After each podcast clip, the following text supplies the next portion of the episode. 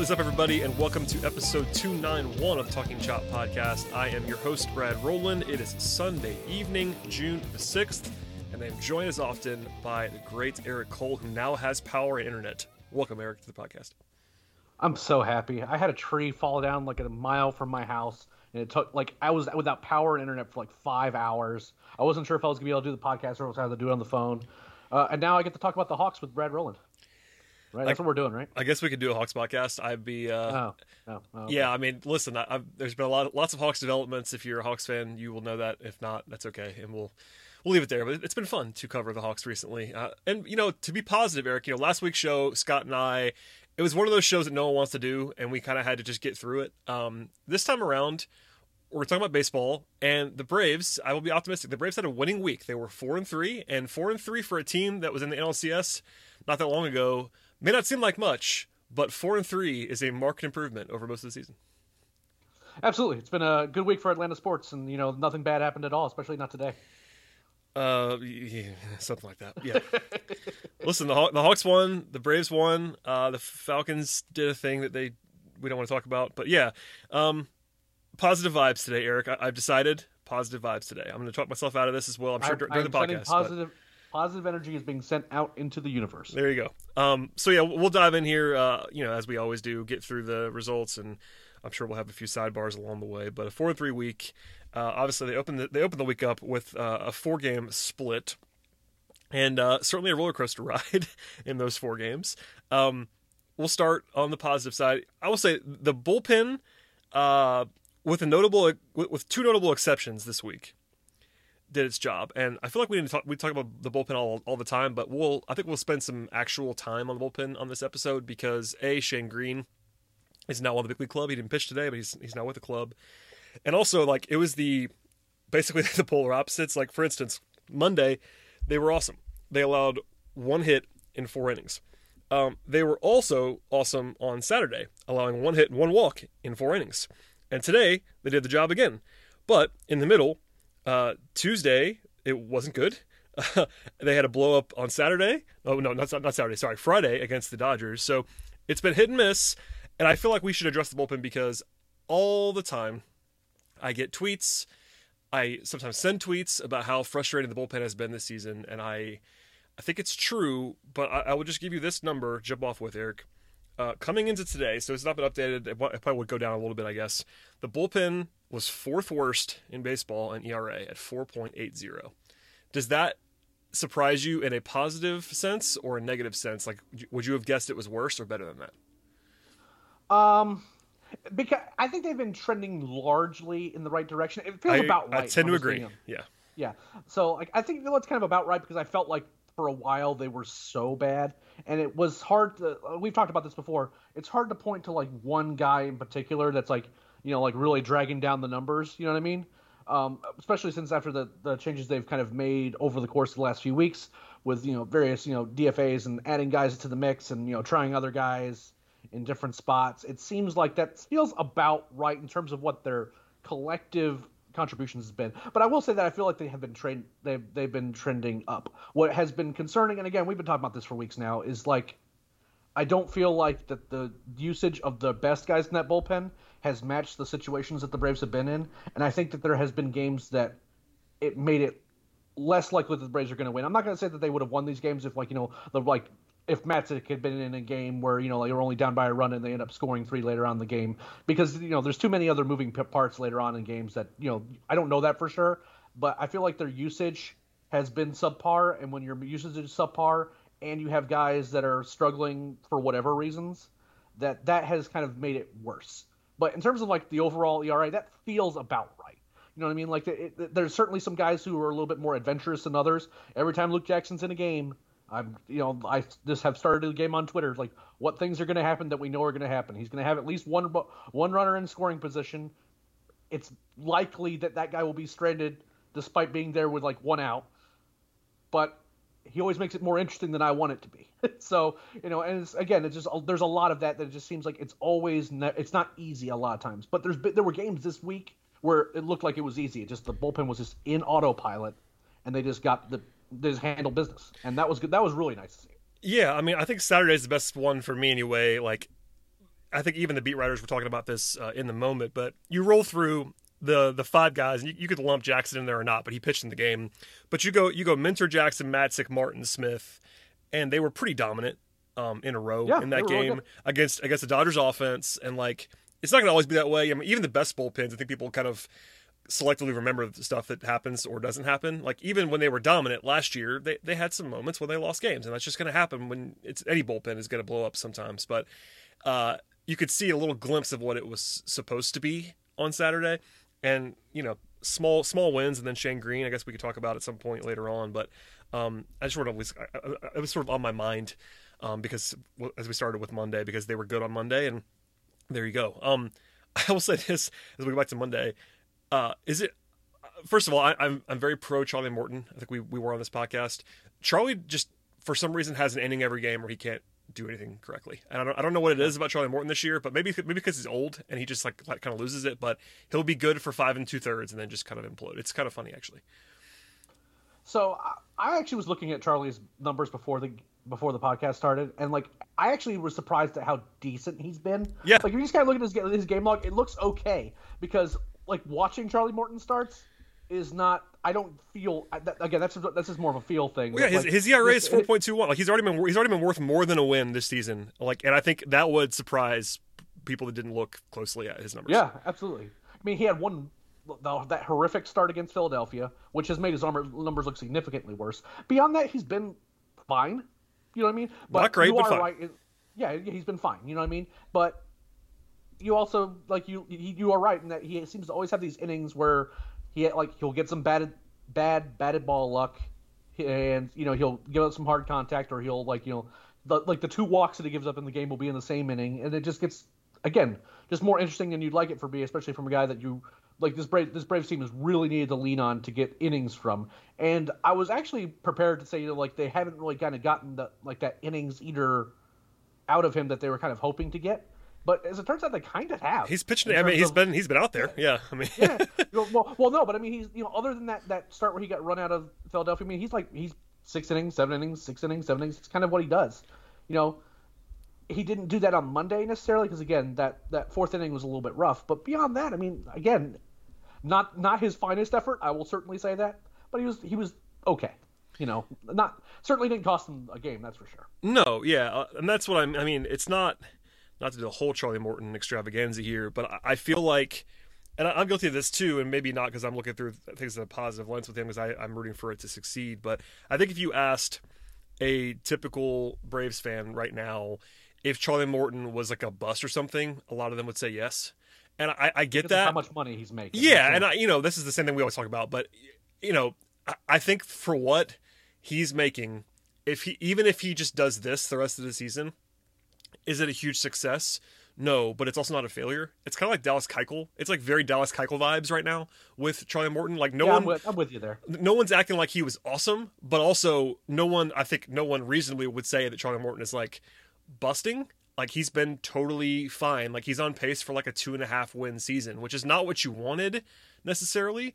But I think if you're being honest, that's kind of like worth it for what you paid him to just like fill that spot and not have to worry about it a ton. I mean, it's, it's still it's still early June. Like, there's a long way to go here, but I, I feel like that's just. Uh, I was somewhere, I was looking at his numbers this week, and so similar on that myself. Like, you know what? He's kind of been okay, but not great, and yet it just feels like it's like one 10 minute period in, in every start when it's yeah, uh, just, not going well. Yeah, just things go go off the rails in a hurry for sure. And so and and again, sometimes like he recovers and gets out of it, and sometimes you know games get a little bit more interesting. But you know, yes. again, so they overall, you know, they won that game five three. I'm fine. yeah, you went on Monday. Uh, it doesn't bite you. Obviously, a home run by Ronald Acuna, who is still pretty good. Uh, he, by the way, he homered again on Tuesday. I think he's again pretty good at baseball. Um, this is one that that hurts. Is, is the Tuesday loss, so it ends up being eleven to six. But um, Strasburg, who uh, always loves pitching against the Braves in Atlanta, um, he pitched an inning a third, and the Braves lost this game by five runs. So if I told you only that, uh, the only information I gave you, Eric, is Strasburg pitches an inning and a third. Um, I think we would have both said Braves win a large portion of the time. Uh, they did not win because Max Fried was not very good either. Eight base runners and five earned runs in three and two thirds for Max. Uh, fortunately, he didn't have the opportunity to bounce back today on Sunday, which was nice. But Uh, there were some rumblings happening on Tuesday when Max was not pitching well. Uh, that's generally how it works. You know, all of a sudden everyone's like, you know, this guy's a bust. You know, we need to rehaul the pitching staff. Uh, I've gotten more than one tweet and or DM saying that the Braves need to consider just trading away half their roster at the trade deadline and starting over again. You know, these are the kinds of things that happen after a tough loss against a, a situation they should have they, should have won that game, right? Um, and you know, Strasburg is very clearly dealing with some sort of injury. His like fastball velocity and spin was way way down like obviously something wasn't right with him, so they get him out of there. Seems like you know when Strasburg's in Atlanta, you know he leaves. The, there's something that's always bothering him that feels like he needs to leave the game. So you know, I, that, that's just kind of how it goes. But when like the Nationals bullpen comes in, and I wouldn't say shuts down the Braves because they certainly gave up some runs, but you know, kind of put together enough of a quality, whereas the, the Braves bullpen was very not good in that game. Again, a frustrating situation, especially when you get like a really good game from Ronnie. Like, well, you know, he had, I think he had three hits and another like another home run in that game, and like you just you feel like you in games where you put up six runs, this isn't a team that can afford to give those kinds of games away, and unfortunately, just you know didn't work out. Yeah, I mean they were they were hanging around there, and I don't know. It wasn't just one of those games that nobody nobody enjoyed. We, we can move on from that one. Um, Wednesday, uh, Eric, I know we always love this discussion, but the Drew Smyly discourse returned in full yep, force. Speak, yep. On, Speaking of the experience, on, on Wednesday, uh, nine base runners in four and a third innings for Mr. Smyly. Um, and the Braves ended up losing, of course, five to three. He actually only allowed three earned runs. Um, Somehow, but if you watch that, if you watch that, start, and listen, I, have tried to defend Drew Smyly at times. If you watch that start, he was he was pretty terrible in that game, and he got very very lucky to allow three runs. Um, and Smyly's ERA now, by the way, is 5.98, and it has not been an unlucky 5.98. His FIP is 6.29. He is uh, firmly in the negative. Uh, Fangraphs WAR. This is the stat for me. He's allowing 2.7 home runs per nine. That's not good. Uh, that's not going to get it done, Drew. Um, I listen. I'm not a pitching expert. There's been some talk about like his pitch selection. Do you have an opinion on this? Like, I guess a lot of what made him interesting last season, he's kind of gone away from, uh, from what I gather. And again, I'm not a pitching expert, um, but it feels like they've kind of tinkered and it has not gone well. And this is something I actually want to ask you more broadly, even beyond Smyly, Is um, I think Rick Kranitz is not um, the most popular person on, Bra- on Braves Twitter right now, even for people that I think are the smart people on Braves Twitter. And I wonder what you think of like the pitching approach, which is more of a long term podcast, I understand. But with regard to Smyly, like this is not the first time this has happened where a guy's shown some stuff and then he kind of just doesn't show the same stuff in Atlanta, and that kind of gets you, even if it's not fair all the time, that gets you to a like why aren't the Braves doing X conversation? I don't know. So I have some specific thoughts. I think that the quality of both Smyly's fastball and his curveball has gone down. I think that you know, when he has that curve working and he can get guys to swing it out of the zone is when he kind of gets those strikeout numbers that we really like out of him. But his fastball is often kind of flat and very hittable, and he's not he's not throwing it as hard as he was, you know, last year, right? Like, and again, that might have just been a, you know, he was able to let it rip, and you know, he was only being asked to throw two times through the order, which again, we get to the usage of the bullpen, and we get to understanding what a guy's strengths are and what they're not is that you know Smyly was not a third time through the order pitcher even when he was good, right? So that the Braves just continually run him out there and just go, you know what, we'll keep running him out there and see how this goes. It just doesn't go well. It just doesn't, and they just he's just not that guy because now he's throwing these hanging curveballs and guys have gotten multiple looks at it and all of a sudden they start teeing off on him and he was already not great during that ball game you know what i mean he was very very fortunate that he only gave up three earned runs but speaking broadly about Kranitz, even going back to 2019, there were rumblings like amongst Braves media, amongst like the Braves organization, is that Kranitz might be better served in some sort of like advisory role towards younger players that isn't a pitching coach. Because I don't think he's necessarily the guy that's coming up with pitching game plans, and I don't think he's adding much to like the actual coaching of mechanics and coaching of ex- executing the Braves game plan in terms of where they what pitches they want thrown and where they want them thrown. I don't think he's adding much to that. Now I have some broader qu- concerns about how the Braves feel like the, the, these are the pitches that they want their pitchers to throw, and this is where they want them thrown con- consistently because that's what the data tells them. Because I don't think that necessarily speaks to the strengths of their pitchers always. But broadly speaking, I think that what Kranitz is good at is that he can go out to the mound and like it does seem like that there's a broadly accepted thing that he is pretty good about getting guys settled down and like again that kind of that person to person interaction. very bravesy. That, that's that's very yeah, bravesy right yeah, there. Yeah. Yes. But I don't think he's necessarily good at the, you know, working on like making adjustments in between starts and things like that. I don't think that's a strength of his. I personally would think that they, they think he should move on. Uh, and I'm a big fan of like AAA's pitching coach. Um, you know, is a guy that would be a guy that I would certainly be targeting or looking at as an option. But overall, Kranitz does not do much for me as a pitching coach. Now, that said, coaching staffs at the major league level have a marginal impact in a lot of ways. Yeah. And, you know, like, same thing with a bullpen coach, right? You know, like most Braves fans wouldn't know who the Braves bullpen coach is, but we also know the, the Braves bullpen hasn't been performing well. So, you know, you got, you get these, you know, calls for this guy to, you know, get fired and bring someone else in. But I don't think that those are like magic bullet solutions on the coaching side either. Yeah, uh, that's all well said. I think I, I, didn't mean to get down that rabbit hole either. I just felt like that was a discussion that was really happening. Not that it hasn't before, but in full force around the middle of the week with regard to Smyly in particular. And obviously, you know, at the end of the day, a lot of it falls on Smyly. It's not like we're uh, excusing that. Yeah, he's he's, the biggest. He's he's not pitching he well, not and he's not pitching well, and um, that's not gone very well to this point in time. So no uh, no excuses there. But I want to at least bring it up. Um, last thing before we get to a break, uh, Thursday they end up winning in the matinee getaway day game and uh, this is where I defer to you heavily because Tucker Davidson pitched for the second time this season and was it was good. He walked five, but other than that, he pitched well. And Snitker said after the start that he is on track to pitch again this week. Uh, prospect maven that you are, talk to me about about Tucker Davidson. Were you pleased with the performance, and uh, what should people expect for his next start? I was largely pleased. Tucker has always had these starts where he walks a bunch of guys, um, but he those have been much less frequent this year, and I think that the command overall has been significantly better out of him. And it doesn't look like that.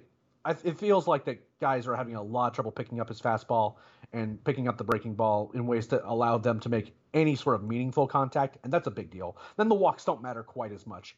Would if you're walking five guys a game, you you can't do that. Like that's not sustainable. And I don't think that that's what he is. He's been much better other than that game this season. So overall, I'm, really happy. I'm happy they're giving him another sh- another start. It's worth mentioning too that his kind of schedule has been kind of all over the place because he starts for Atlanta, then they send him back down to the Gwinnett, and then like he was on track to start, but then they had to move some things around, and he starts like a game like a few days later than he normally would. So eh, I'm under I understand if maybe the command wasn't quite as crisp as it normally is. And under those circumstances, based on what he was having to deal with, kind of moving up and down the minors and still putting together pitching into the sixth inning and not giving up an earned run and striking out five batters, sign me up for that every time. And I'm really glad that they're giving him a chance to kind of earn a regular spot in that rotation because frankly I think he's earned it. Yeah, I mean, obviously lack of options too, but I do I do think that he is uh, at least intriguing. This is not like some, you know, cross your fingers and pray plug and play option. Uh, he has some actual upside and talent, and obviously uh, you and the uh, minor league guys have been talking about him for a long time. But uh, at least a pretty interesting first start. They won that game in part because of him, which is always helpful. Should also mention that Ozzy Albies hit three hits on Thursday, and Ronnie reached three times, and Dansby came alive a little bit with a two-run homer. Um, I, should, I want to I want to just mention this. I, I think Dansby got some attention, and with good reason for having to sort of heat up, heat up a little bit there. Ozzy's been overlooked on this podcast, at least by me, this season. And after kind of a wobbly start, he's up to a 123 WRC plus. Like he's been quite good for like I don't know six weeks now, maybe more, to the point where uh, he's not quite in like Ronnie territory this season, but he's having a better year than Freddie to this point, which uh, I think was not expected. Yeah. he's been good. I mean, again, he can he started to look like Mike Trout again against lefties. Uh, that always helps. It you does. know, he's um, Ozzy's just incredibly good. He's always gonna be streaky, right? He's just gonna have these stretches where he's just like, wow, he's like the cog that's making this offense move. Um, it's also worth mentioning. I mean, and Dansby too. He's been he's been really kind of on a bit of a tear himself too after again a pretty awful start. Is he is he ever is he ever uh, streaky? I'm not sure what I'm, I'm, not sure that ever happens with Dansby. I know I sent sort of a snarky message to Scott on Twitter this week when he said something about Dansby. I was like, oh, the first time that Atlanta shortstop's ever been inconsistent. It never happens with Dansby. Sorry. or, or Atlanta shortstops just in general, right? I guess and that's like, true. You know, yeah. I mean, like you know, we saw Andrelton Simmons be a good hitter for like three straight weeks where he was like no one could get him out. And Well, the- we saw some, yeah. some of those other some of those swings that he took the rest of the time. It's actually a good. It's actually not a bad comp, honestly, for like what they did at the plate. Uh, and also, to your Dansby point, um, he's up to a 97 W- WRC plus for the season, and given where he started, I would not have gue- I would not have guessed that. yeah, I mean that's basically all of this like week and a half recently. But you know, I think you got to kind of take that for what we've seen so far. Uh, he's slugging 448 to buoy his uh, on base percentage, which is still sub 300. But listen, uh, he was like in the 50s a couple weeks ago, so that tells you that he's been uh, pretty hot. Absolutely. And one thing that nice note about Ronnie, other than the fact that he's obviously just really good at baseball, is that it seems like either the Braves are letting him run more or he's running more. One of the two. He's stealing a bunch of bases, which isn't the best news for yours truly because I made a bet with the internet that if he gets 40-40 that I have to get a tattoo. You did. But you know, um And listen, that- that kind of- everyone's rooting against you too, including me. Everyone's rooting against yeah, you, which every- I appreciate. everyone is. Yes. I, I look, I, I will honor that. I have no problems honoring that. And I even said something along the lines of, you know, I'm not too concerned because they're not really letting Ronnie run and uh, for any Well, that was a mistake. basis. But well, this past week they he's been running kind of wild and, and often. That So, was a uh, mistake of a, of a sentiment for you to share in public. I'll say that. Uh, Hey, is he up to? He's, for the content. he's a. Uh, all right. Listen, I will say you you are still a big favorite. He has 11 right now. That's not. I mean, he's not. He's not on pace. To give you to give you some credit, he's not on pace to make it. Now, could could he do it? Absolutely, because he's not a human being. But um, you're you're in good shape, I think. I, I feel good of where I am at right now. I feel like 40 home runs might be a lock, but Uh, it's not, that- not not a lock, but certainly I think he's favored to hit 40 home runs with where he is now. Yeah, yeah, he's slugging mean, 600 by the 598 slugging for the season. Yeah, and he's actually felt it felt like he's like cooled down a bit over the last few weeks, and you know one torrid stretch from him, and all of a sudden, you know I'm gonna have even more people tweeting at me. So you know, but again, I feel like I'm in a good spot with that with that bet. But you know, one way or the other, you know, I will honor the terms of that bet for sure. As you should. Um. Anyway, that was a good way to end that series. You know, non-disastrous. Obviously, it would have been better if they won the series, but to not lose three in a row the way that they, you know, the middle of the week went was a bit of a uh, a blessing going into the weekend in the Dodger series, which we'll get into in a moment. But Eric, we have to break now to hear from our sponsors. So hold on tight. We'll be right back. Mother's Day is around the corner. Find the perfect gift for the mom in your life with a stunning piece of jewelry from Blue Nile. From timeless pearls to dazzling gemstones, Blue Nile has something she'll adore. Need it fast? Most items can ship overnight. Plus, enjoy guaranteed free shipping and returns. Don't miss our special Mother's Day deals. Save big on the season's most beautiful trends. For a limited time, get up to 50% off by going to BlueNile.com. That's BlueNile.com. All right, Eric, let us discuss the Dodgers series. But first, I want to ask you a question to pull on your expertise again. Not only did we talk about Tucker Davidson, but uh, Cristian Pache is not in the majors right now. And I meant to ask you this already, but I'll ask you it now. Um, they've activated him. He is playing, but he is playing in Gwinnett. And if you told me preseason um, that he was going to be active and playing, but the Braves were going to be playing Abraham Almonte uh, most days and Adrianza and Ender, uh, we would have been losing our minds. But I think generally people are not upset that Pache's in the minors. But I, I'm kind of just asking you for a general status update because I saw some positivity about him in Gwinnett over the weekend from I think Garav and other people. But where where where are you at with Pache now that he is healthy and playing again? I'm happy that he's in Gwinnett. I'm not gonna. There's no glossing over the fact that, you know, he did not look like a major league ready hitter this season. He just didn't, and that's the thing that's going to happen sometimes, right? Just like a guy, you know, he comes up in the playoffs last year, impresses a lot of people with his plate discipline and all that stuff. Something like he was working on constantly at the alternate site and it was paying dividends. Then he comes into a brand new season. There's a little bit of tape on him, and you know, it's just kind of an entirely different season coming off an off season, and you know, you you know, betting one one eleven or whatever it was isn't going to get the job done. So you he gets hurt middle of May. He comes back. Just give him some time in Gwinnett. Surprisingly, his replacements in the outfield have not been terrible. I, I will say, like Ender had looked pretty decent today. You know, Almonte's been surprisingly decent. Heredia continues to kind of surprise that he's being productive at all. It's working well enough right now that you don't need to push him. and this gives him a chance to kind of reset, get get back to working on things at the plate while he doesn't have the you know the spotlight of having to produce in a major league lineup right now. And so far, it's worked out. He was activated and he played his first game first of June. He's played three games since then. He's hit safely in all three of them. Has three doubles over the course of those of those three of those three games. You know the strikeouts are still there a bit, but and you know in those three games he hasn't drawn a walk. But we're talking about a super small sample size. Game against the game over the weekend, he looked really good against Jacksonville. You know, had three hits in that game, couple of doubles, drove in a couple runs, poking the ball the other way. These are all positive developments, right? You know, you want to give him a chance to succeed. And in the situation right now where the Braves don't, I don't want to say they don't, they don't need him because at the end of the day, Ender Inciarte, Guillermo, Guillermo Heredia, and Abraham Almonte are getting regular at bats on a major league roster. So I don't want to like discount the fact that they probably need some real quality in there for the long term. But those guys are holding things down well enough where it gives Pache some time to get right at the plate. And if you get him right at the plate, that plus, you know, at least be him passable or reasonable at the plate with his defense would go a long way for this team because then you can kind of you move Ronnie out of center and you maybe put him back in right. It, it, all these things are good, and for the moment, give him some time. I'm all for it. I think that he didn't look ready and you know I think the Braves made the right decisions that once he got healthy from from from that injury, just give him some time to get right at the plate. I'm all for it.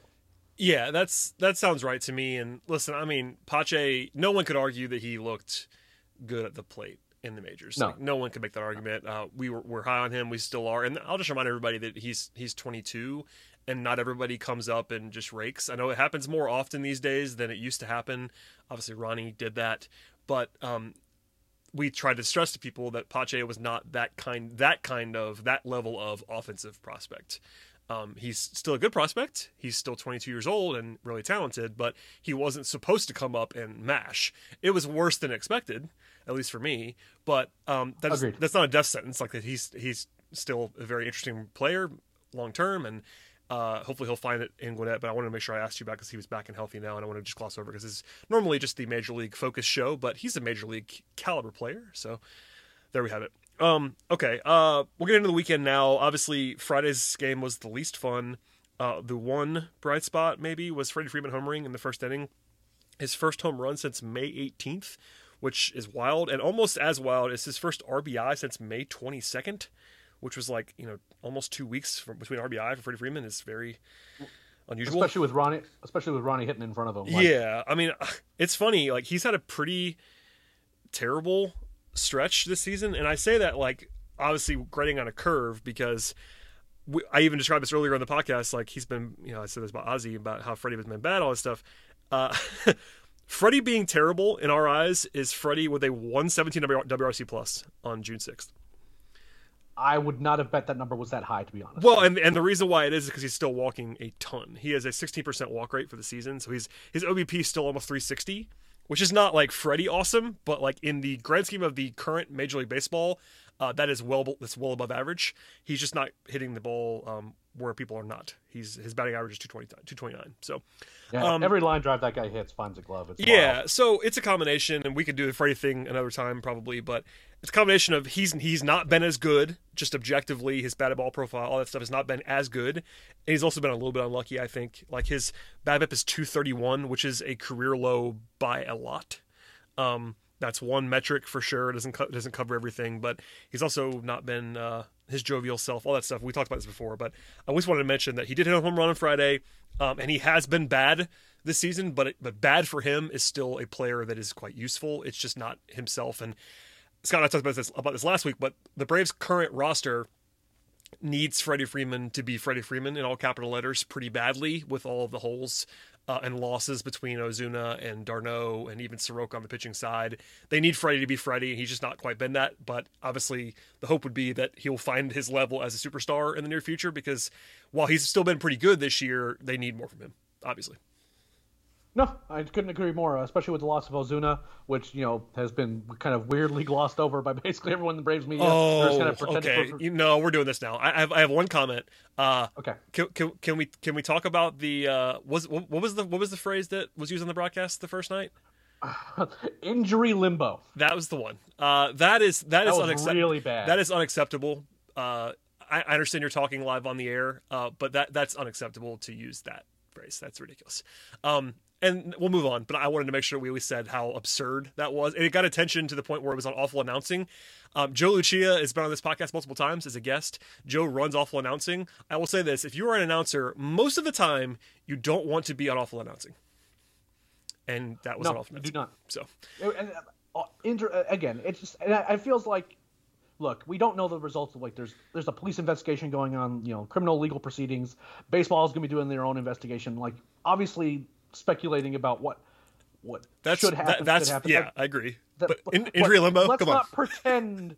Let's not pretend that it just nothing happened and like an arrest didn't happen. and that there aren't Injury some limbo. particularly- Yeah, particularly like pretty damning details like in the police report. You The- know, here's like- here's the th- here's the this thing. like- all you had all he had is all we haven't talked about who it is. People people know who it is. Uh, all you have to say is Ozuna's absence. You know, if you if, if, if there's a mandate somewhere to not talk about it, I, I I guess I understand that. But all you need to say is Ozuna's not here, or Ozuna's absence, or you know the absence of the, troubles. the abs- something something other than injury limbo would have been uh, a good thing to use. Anyway, yes, but as far as baseball is concerned, not having him, not having d'Arnaud is not a small thing, and you know you just need. It's a roster, as we discussed last week, that it's, it's just not as good as it was supposed to be right now on paper, and they're they are benefiting from like Adrianza and Almonte like doing stuff. And Contreras was hitting, and they have the pieces to fill it in. No one's saying that they're bad now. It's just they're not this star-studded roster that they had before. And we'll get into the standings in a second. But I just want to at least say that out loud. Like they, they just he just they need Freddie. I mean, Acuna can only do so much. And I, we, we talked about Ozzy being really good lately, but the, the one of the clearest ways to make this offense better is for Freddie Freeman to not even be the guy from last year. That guy's probably not like a full time like he was he was absurd. We said that at the time, but just be the guy from 2019. Like just be a star. Yeah. You don't you don't have to be you don't have to be Mike like last last year he was like basically Mike Trout at the plate for the season. Uh, Pretty much, yeah. That's not realistic. But he, what is realistic is where he was the three years before that, when he was just like a you know capital S star, and this year he's been more like I'm not even sure what the comp is, like John Olerud. I don't know. I'm, I'm showing my age there. John Olerud. I'm showing my I'm showing my age there, but like someone who just walks a lot and like has a little bit of pop, but not a ton, and he's obviously better than this guy. We just need that to exist. I think. Yeah, and, Um, and if the Rays get that, I mean, like they're already like with Freddie being in this state right now, they're scoring five runs a game. Yeah, the offense has not been the problem this season. I mean, we talked about it a lot, but the offense has not been uh, catastrophic by, by any means. It's uh, been run prevention that's been the actual problem. But uh, it would paper over a lot if. By, by the way, to that point, the Braves lead the division in runs scored by 30. Yeah, healthily. And they're also, I believe, like top five in the National League. Uh, yeah, behind only the Reds, Giants, and Dodgers. So they're they're fourth in the National League in runs scored. So offense has not been the problem. I would have never guessed the Giants were going to be on that list. The Giants that's- are that's- leading that's- the are still leading the the NL. I know, I know, I know. It's the weirdest thing. I, I They also have a that. s- plus seventy run differential. Anyway, we're down we're down the rabbit hole, but uh, I was reminded of that too. I, in fact, I looked at the standings. It's still early, but now that we're in June, we can look at the standings a little bit. And the wild card standings are wild because it's the Dodgers and the Padres at the top because the Giants are within the division. so it's like, oh yeah, the Padres and the Dodgers are not. Neither of them are winning the division right now. That is uh, not what we expected. Yep, and the Padres got swept by the Cubs. I mean, like I, I don't know what's going on. It's- They're all still good, but man, that's weird. Uh, anyway, um, the rest of Friday was not fun in that the Dodgers scored eight runs in a single inning, and basically, the Braves had one bad inning this weekend. If the Braves had not had that implosion in the fifth on Friday, they might have swept the Dodgers. but they allowed eight very, runs. very, very possible. Yeah. Yeah, so but they allowed eight runs. It was Anderson at the first gave up two runs. Then Newcomb walked three in a row, including two guys with the bases loaded. That's not going to do it.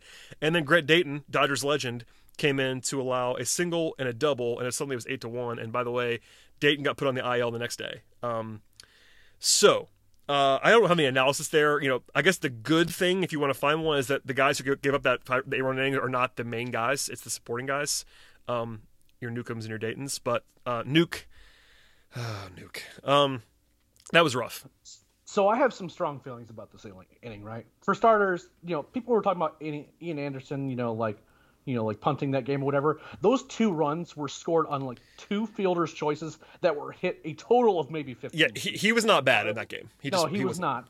You know, he like he going into that inning, he like doing that against the Dodgers. You take that every time, right? Like Austin like flubs a flubs a short, a short grounder and doesn't throw the ball to first because if he makes that play just to first instead of trying to throw home and like putting a ball square in the, the runner's back, like then it's two outs with the pitcher up, and then Urias gets down a sac bunt that ends up like ends up being a perfect bunt, and then all then all hell breaks loose in this inning. My issue here, and again, that's just a two-one game, and this is something that I will continually harp about, is that in a two-one game where your offense consistently scores five runs a game, they haven't been doing it in later innings, but scoring five runs a game, you take that from your offense. You're only down two-one. You're trying to put out a fire, and your answer to the question of who should I bring up out of the bullpen is Sean Newcomb. I do not understand this. I just don't. Newcomb is good and has been good in situations where he starts the inning and he can start clean and like he's put up some decent relief appearances in those situations. When there are base runners on, and this is true when he was in the minors. As soon as there's runners on, and as soon as like there's a crisis that's actually in play, he is not the guy you want. And in a one-run game, you want guys that you can trust to get outs.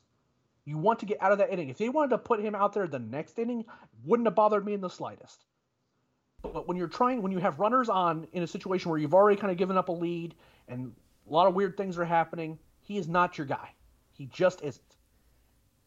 And yeah. Snitker has like has has consistently treated a one run deficit the same way he would treat an eight run deficit in terms of who he selects oh, yeah. to put out on that mound. You, you know my rant about this. and then, so he walks three guys in a row, looks awful, and then goes, you know what? Now we're down by a few more runs. Let's bring in Grant Dayton. I mean, it was really bad, and like it just it was a very frustrating situation. If you had to choose because, one thing, like just one specific thing, tactically that Snitker does that drives me insane, it probably is this. It probably is the fact that he he punts games you know, maybe punt's too strong, but he does not treat leverage situations properly, in my view, when they are losing. He just, for whatever reason, I don't want to overstate it, but it's something we've said a ton on this podcast. You know, if you're down two in the fifth, like that's not the time to bring in your worst reliever. You know what I mean? Like it's just not. Yeah. Like and he, he treats it like they're down seven and they're down two or down one even sometimes, and they'll do that. But if you're up, if they're up six, like up six is a lower leverage spot than down by two, and I I just don't and, know and, if he and, understands that. and up by and up by six, it is I would say likely that we are going to see one of the three best relievers on the roster in that game. Like yeah, likely, no, I mean very likely, and, and I, that's a that's a Bobby thing too. Bobby used to do the same thing. Like he, you know, he would unless it was a comical lead. Like if you're if you're up ten, maybe he doesn't do this. But if it's five or six, like that's not high leverage. You you should try to not use your best guys up six, but it's just the opposite. And again, we've done this a number of times, but that wasn't. I know you we I, you and I talked that night on Friday about this, and you were steamed about it, and I, understand. I mean, it's it's frustrating because look, would they, would they have lost this game anyway? You know, maybe for sure. It's not like they were gonna like you're not favored to win, and that's the, I think that's part of the reason why people don't understand this is that if you're already losing, people assume you're going to lose. So when you lose by more, people don't really get outraged by that. But it's a it's a it's a leverage play, it's a percentage play, it's a win probability play. But it's hard to sometimes put your math hat on and realize, all right, we actually have about a 30% chance to win this game. If we put this guy in, it'll stay at 30. If we put this guy in, it might go down to 20 because that, this guy is a lot worse than this guy, and that's like hard to comprehend. I don't know. I'm not. I'm, I'm obviously just throwing out numbers willy nilly there, but it's just uh, it is a maddening thing if you are trying to just do the math and not even just pure math, but just like the common sense of this team's like you know in, in previous years has been has prided itself on being this comeback team that never quits and never says die, and I get that they've had a ton of great comebacks in the last couple of years. But it's kind of incongruous because they they almost punt games sometimes when they are winnable still. I don't know. And it was worse because they scored four runs later in this game. If they you did. just get out of that inning with just score giving up three runs or whatever, like even if another runs like you give up a hit in that inning, right? But you end up getting out of it. And you know, you get instead what you get is uh, again a seven run deficit is really hard. They scored four runs in the eighth inning. If they only give up yeah. again three runs in that inning, I mean, th- then you and things kind of go to plan the rest of the way, which they only gave up one run the rest of the way, the Braves win that game. Yeah. And again, there's a lot of moving parts as like who you would use and who wouldn't, and like how the rest of that game would go. But like, and I understand that, but put your team in position to win games because right now the offense is scuffling late in games. Your bullpen is a little bit iffy. At least give yourself a good chance as opposed to like stacking the deck against yourself. And it just it's frustrating. It Yeah. And and again, we, we wouldn't do this kind of rant on one game in a non-playoff setting. It's just that this has been a theme for a while. all, so all, all year, and then there's the double switches and all this weird stuff where you know like like like these double switches where like the pitcher ends up coming up sooner and like why these double switches are happening. You know, like is it why is it why is it more desirable to have this hitter in this situation versus the guy you already had in there? These these are all I, I these are things I are hard for me to kind of wrap my head around, but that's the one thing what's been consistent. It's just that you know when in close games those games, especially particularly if the Braves are losing. I haven't really seen as much when the games are tied, although it's happened before when the games are tied. It's just when they're like down a run, it's like it's treated like the game's over. If, I- if you're down, if you're down one, here comes Jacob Webb, and that's what's what you're going to get. and, Um, and before anyone yells at me about bashing on Snitker, a lot of this is solved by these bullpen guys not being bad. Well, right? yeah, I mean, that's obviously implied. Newcomb's complete inability to throw a strike in that inning, not like not even close.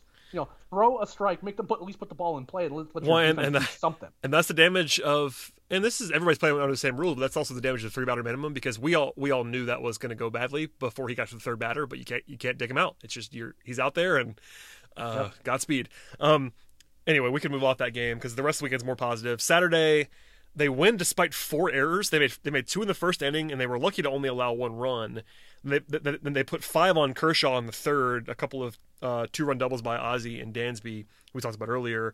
They, they did give some back with four singles and a double play and then another error in the fourth inning. Uh, but Almonte gives him some insurance, as we talked about at the top of the podcast. The bullpen was awesome on Saturday, but uh, not not not every day that you win a relatively close game with four errors against the Dodgers. That's not what you would have drawn up, but it got there.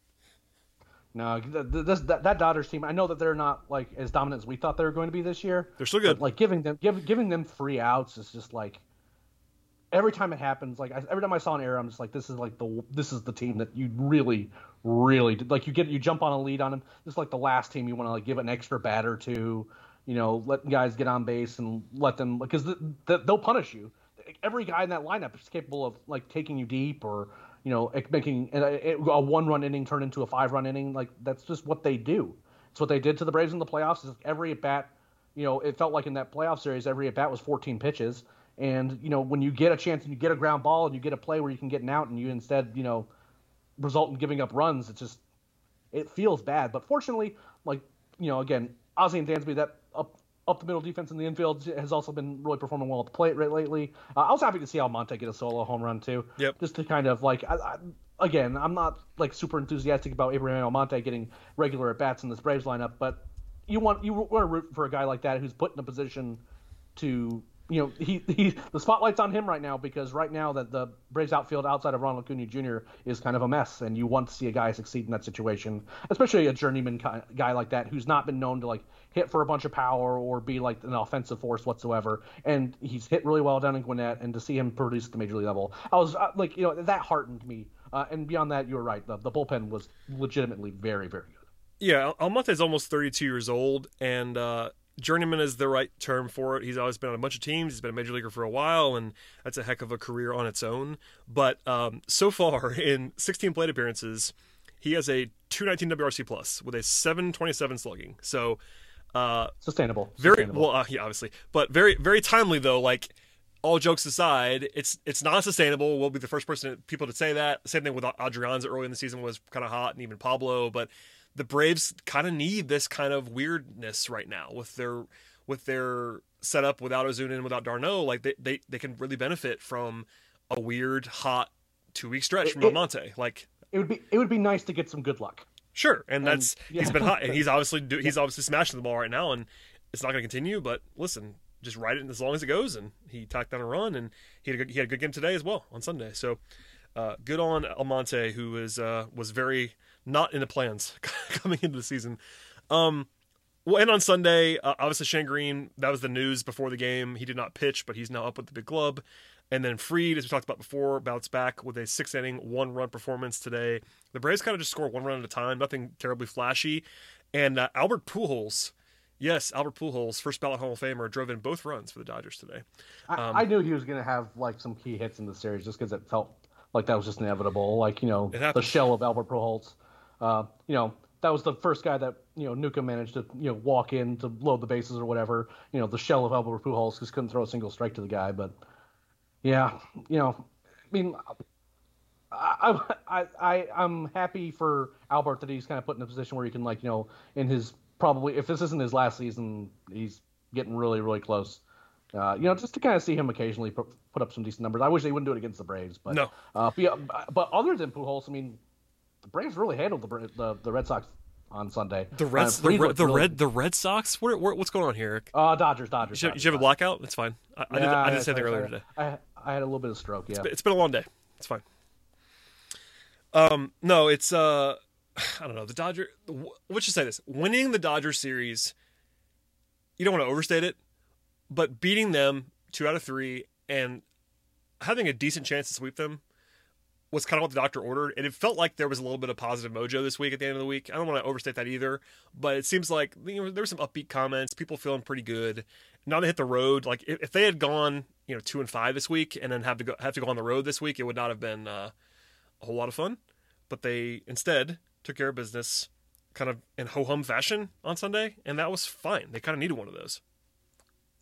Yeah, uh, and this is the team that really can thrive on like really positive energy. When you have guys like Ronnie and Ozzie, Dansby to a certain extent, just kind of and you know some young guys on that roster, just having some positive energy in that clubhouse and positive energy in that dugout, like that's going to help because I mean you're going to Philly, which is a team you really need to put up a good result against because they're kind of competing with you for that second place spot, and then you're going against the Marlins, who you really need to beat up on because you don't want to like have a tough series against the last place team in your division you know, having some positive energy going into like a, like some big road series, you know, th- that's good. And you did you beat a team that is legitimately very very good in a series, and you beat them convincingly. Like the Braves were the best team play, team on the field, certainly on Saturday and Sunday, and you know Friday was a, definitely a pretty weird game, but you know that was also a very winnable game if you know a lot of things had just kind of gone right in one inning. So you know, overall, you know, there's a lot to take away that was positive from you know the Braves this past week, and particularly that Dodgers series.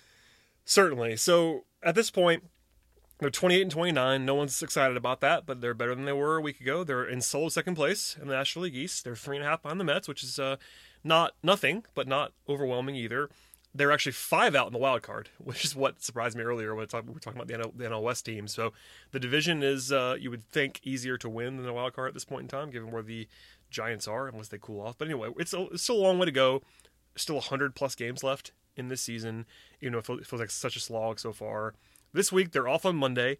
Then they go to Philly for three and Miami for three. Not exactly a treacherous slate, but still uh, road games in the division. Uh, always somewhat challenging. Um, you know, we're in this dog days period now where it's like, all right, they, they need to keep winning but also like I'm not gonna tell you that they have to go five and one this week. Like they go out and go four and two and just kind of chip away. The I mean I'm mostly joking about this, but there seems to be like a like a hard ceiling at 500 where every time I get there they kind of just fall off a cliff. So that would be the hope is that they can actually like break through that number at some point in the near future. But all joking aside, they just need to go out and like you know go four and two this week. It'd be fine. Yeah, that Philly series is gonna be really interesting because the the Philly crowd is not going to be liking any team from Atlanta being in their city. It is wild uh, that they're going there right now while the Hawks are there. I mean, if you're not if you're not a basketball fan, the the Hawks are playing in Philly on Tuesday. Um, at the same time as Hawks Phillies. I'm sorry, Hawks Phillies as Braves Phillies. So there will genuinely be a an Atlanta Philadelphia brawl um, in, in the sporting world on Tuesday night at again, not kidding, the exact same time in the same city. So that should be interesting. Also, it's Smyly against Nola, which is the worst pitching matchup for the for the Braves imaginable. So that's pretty bad. Yeah. Um, that's one. Uh, if you're trying to put odds on that one, listen, it's baseball. Nothing is. Uh, you, you don't want to overstate it, but if you had to pick a matchup between the Braves and the Phillies, you would not want Smyly versus Nola on Tuesday. So no, I mean, you know, Smyly no hitter incoming. Obviously, now that we that's, said, I mean, that's fine. I'll, I'll, I'll accept that gleefully. And then uh, it's Davidson Wednesday and, and Ian on Thursday against Zack Wheeler. That'll be fun. Thursday afternoon game. um, 105, so uh, tough for those of us that have day jobs. But um, Anderson versus Wheeler should be uh, entertaining, to be sure. Absolutely, especially like again, other than that stupid inning uh, with the Dodgers. I mean, Ian's looked really good this season, and you know Zack Wheeler seems to always pitch really well against the Braves. So you know that that th- these three games in Philly are going to be tough, and if they can win that series, like that helps a whole bunch because then you go into Miami, and that's a team that you know probably isn't quite ready to you know compete with the Braves. You know, have a bunch of young guys who I think are talented, but just maybe aren't quite ready. If you can take that series, it puts you in a really good position to be doing well in Miami, and then you just have to kind of hope that the Mets, you know, continue to find ways to you know not try to run away with this division, which they have done. You know, despite the fact that the Braves have been you know they're below 500, they're still in second place, and the division is the division lead is right there. It's not that far off. You know, it's a good week here and a bad week for the Mets, and all of a sudden this is a really really close race. Absolutely, and you know the Braves and Marlins love each other. They have this famed relationship on both sides. Oh, yeah, with no history at just, all. Just, uh, just yeah. don't hit Acuna with any pitches. I mean, like I understand that Mattingly has like this like thing that he needs to be able to like establish dominance over a kid who's like raked against him, but just don't do that. Just don't be that guy. And I have no confidence that they're going to end up doing that. They're going to probably, you know, like Trevor Rogers or something's going to like go up and in on Acuna and he's going to get hit by a pitch and, you know, it's going to go off the rails in a hurry. Yeah, hopefully not. But um, regardless, we'll have uh, we'll have plenty to discuss. Uh, that'll probably do it for us today, Eric. I'd like you to uh, to plug the other podcast that is on this feed and also your other podcast endeavors. We should people tell people to share those as well. But Road to Atlanta has been busy.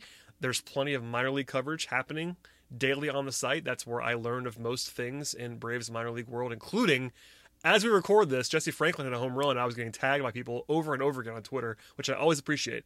Bring me your Jesse Franklin ats. I'm always a fan of that. Yeah, I'm, I'm, I'm, I'm happy that you're getting tagged in those to be sure. Uh, yeah, Road to Atlanta will be on tomorrow. It's gonna be me and Gaurav. We're gonna talk about you know what Road to Atlanta has been is to continue to be. It's just going through each level of the minors. You know who's been performing well and who hasn't been. You know the various transactions. We haven't seen a ton of roster movement other than Spencer Strider getting promoted over the last you know couple weeks. But you know that's generally what that show is going to be. Uh, and I appreciate the plug on the. Uh, I'm going to be doing some podcasts outside the Talking Chop world. Uh, it's for Believe Believe Podcast Networks. I'm going to be doing three different weekly shows. One's going to be kind of a general Brave show, very similar to this one. It's going to be majors and like major leagues, minor leagues, and then doing a lot of mailbag questions. We're gonna do that. We're gonna do that each week. It's also going to be a sports card collecting show and a general minor league show, not just the Braves, just all over across the league. And Wayne Cavadi is going to help me out with that each week. So that's gonna be a lot of fun. I'll have more details about that once the streams are kind of more firmly established. I'm waiting for some things on the back end to get done, but make sure you're listening out for that. And this week, uh, in particular, other than the regular minor league coverage that we constantly do, our draft coverage at Talking Chop is right is is uh, ramping up a good bit. With Matt's gonna be posting an article about the guys like the day two, day three type guys that he hopes the Braves target in those kind of later rounds that he likes. So that's kind of something to look forward to this week. Lots of content on the way. Please subscribe slash follow this podcast network. Follow Eric on Twitter machine at Leprechaun. Follow me for mostly Hawk stuff right now, but also the occasional Braves hot take at BT Rowland. Follow the site I Talking Chop. Uh, yeah, plenty to get to. We'll be back again next week. Road to Atlanta coming, as Eric just said, in the next day or two on this same feed. And we'll see you all next time.